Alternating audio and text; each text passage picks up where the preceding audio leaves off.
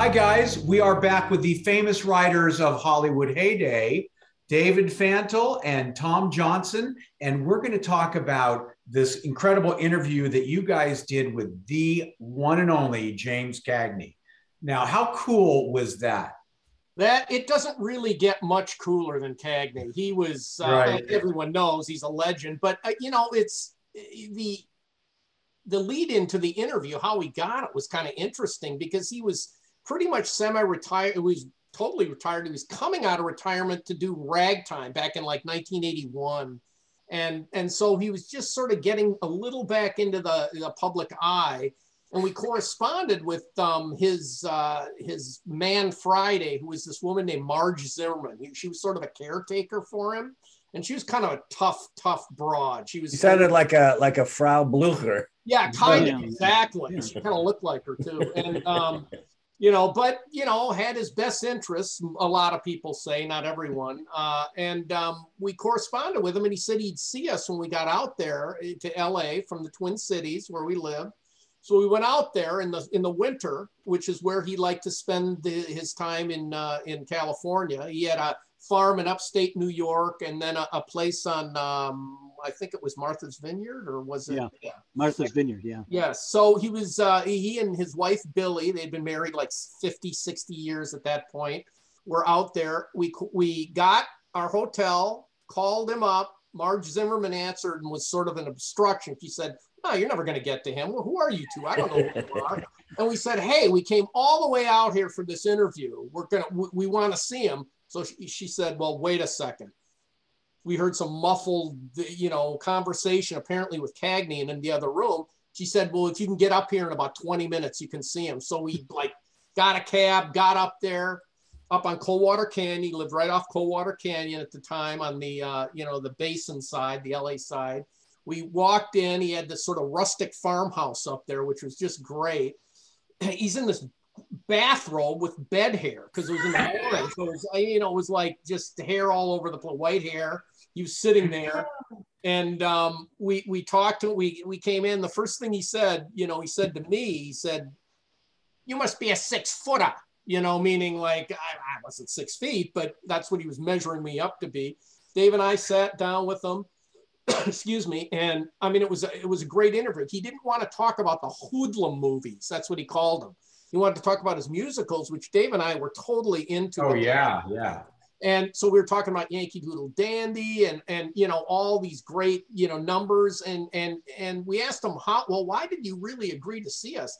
And he said it was because of that picture that we had taken with Fred Astaire. I think that's one of our earlier interviews. Mm-hmm. And uh, it was a little Polaroid snapshot that we stuck in every one of these uh, interview requests and that was our Willy Wonka golden ticket to see Cagney. Wow. He, he, told us, well, if Freddie saw you, I'll see you. So wow. it That's was the cool. greatest, greatest interview. And excuse me, I, uh, I ended up, Dave was talking to Jimmy for a while. I talked with his wife, Billie, for an extended period. She was an old fi- uh, Iowa farm girl. So, and I have, uh, and my ancestors came from Iowa. So we were talking about you know, soybean futures and and you know pork belly and all this weird crap. And and Cagney sort of noticed that and he kind of loved it because I apparently in the 50 years that he had been doing interviews, no one really talked about his wife or talked to her. She was just sort of shuttled off to the side. so he really, really was sort of charmed by that. And he said uh, to Dave and I, he said, Well, what are you guys doing tomorrow night? And we were like, Well, I, you know, nothing really. We came to see you. He said, why don't you meet me for dinner at the Ginger Man, which is a restaurant back then in Beverly Hills. Carroll O'Connor's place, right? Yeah. yeah. And so yeah. Dave and I ended up uh, going to the Ginger Man to see the Beverly Hills Unlisted Jazz Band with Conrad Janis and George Segal. And right. it was a great time. And Dave can take it from here, but it was just wonderful. Cagney was fantastic. And his wife was an absolute dream. Wow. And you know, Cagney was known for gangster pictures. And as Tom said, he had little to no interest in talking about it. In fact, later on in his career, on the last several films he made, he said that he never even watched them. He said really? that making movies for him was like putting um, bread on the table. That's what it was about to make a living. It was a job. There was really no ego. And as Tom also said, um, Jim was a city guy, you know, raised in the Yorkville section on the Upper East Side of New York City. And he met Billie, the farm girl from Iowa, who was also an aspiring actress in vaudeville. And so she was with him at the very beginning. And Cagney's interest when we met him were basically very few things. One was he was he'd hang around, he said, and watch TV if one of his handful of musicals were on. He liked the dancing. He liked he considered himself a song and dance man. He had no problem. He took up painting later on in life and was actually a pretty accomplished painter. And he was happy to talk about that. And at his little farm in upstate New York on the Hudson River Valley, he raised Morgan horses. And Tom, um, because again, some of his lineage in Iowa was able to connect with him on talking about Morgan horses. So it was sort of the Midwest connection that got us this invitation to the Ginger Man. And when we were there and met him again, he gave us, he autographed photos for us. He autographed and dated um, postcards of his oil paintings for us and all this wonderful stuff.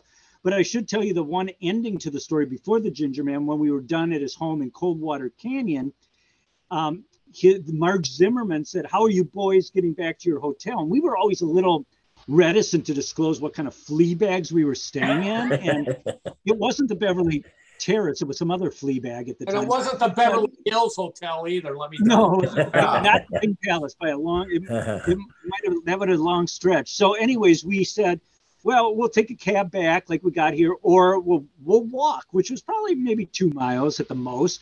And she goes, nonsense. I'll take you guys back in Jimmy's car. So now you she must liked you have- guys. Yeah, she Yes. did. Yeah. So the car wasn't just a car. It was a 1961 Bentley. Wow. And it was the Wow. car that Cagney used to go cross country because Cagney hated to fly. The only reason he was in Los Angeles during the winter was because he was from a cold weather climate. His wife was from a cold weather climate. And she insisted that at the very least, for those three, four months, they stay in Los Angeles during the winter. So we were in this, of course. Tom and I, you know, were giving her giving a few wrong turns here and there so we could prolong this ride in this Bentley because you know I you know I learned how to drive in a 66 Chevy Impala so this was unbelievable for us and so you know the ginger man capped off this you know wonderful visit um, or two visits with the incomparable James Cagney Uh, absolutely. is a fantastic story. Amazing. And that he Amazing. he liked you guys so much and he invited you to dinner the next night. That is the coolest thing of all. Really. And he And he paid for the dinner. What? You what? oh yeah it was Good on him. they Wow. and you know Tom and I were not 21 yet this was 1979 and so we still we had bottles of wine and everything and um, Well, Don't Lance tell was him. gonna say, Yeah. Jimmy, these guys look a little young. You can't, you know, we were, I mean, we had the greatest time in history at Wow. this. And know. we did, and we actually met Carroll O'Connor himself, who sort of looked us over, looked us, eyed us over, because again, Cagney liked and was comfortable. His best friends were part of, you know, the Irish acting community. O'Connor, Spencer Tracy, Ryan. Ralph Belly, Pat, Pat Right. O'Brien. Those were his pals, all the Irish guys. Yeah. Wow. And he gave you uh, a, a, an autograph or something on on a postcard? Yeah, he mentioned that a piece of art that they had. Yeah. On Yeah, a he had, postcard. he Yeah. had postcards made of some of his still life paintings, and he signed and dated. He um he autographed to us a, a classic photo we each had of him and Yankee Doodle Dandy as well, which of course you know I have framed and somewhere in the house. Somewhere in there. Wow. And Tom, you sold yours, right? Yeah, I, I, I had to afford my rent here. You know, it's just, you know how it is. Southern California. Uh, Okay. This is an amazing book by these two guys. It's called Hollywood Heyday. It's available on Amazon. We're going to have a link there so you can go get it and read it. There's just there's 75 really fascinating stories in here about people that you know and that you've heard of and that you love. And you need to go out and buy it. And thank you guys for coming on and doing this. I'm sure we're going to see you again to talk about some more celebrities from the past, but we really appreciate you doing this. great. Thank, Thank you. you. It's It's been been a a lot of pleasure. fun. Thank you guys. All right. Thanks. Okay.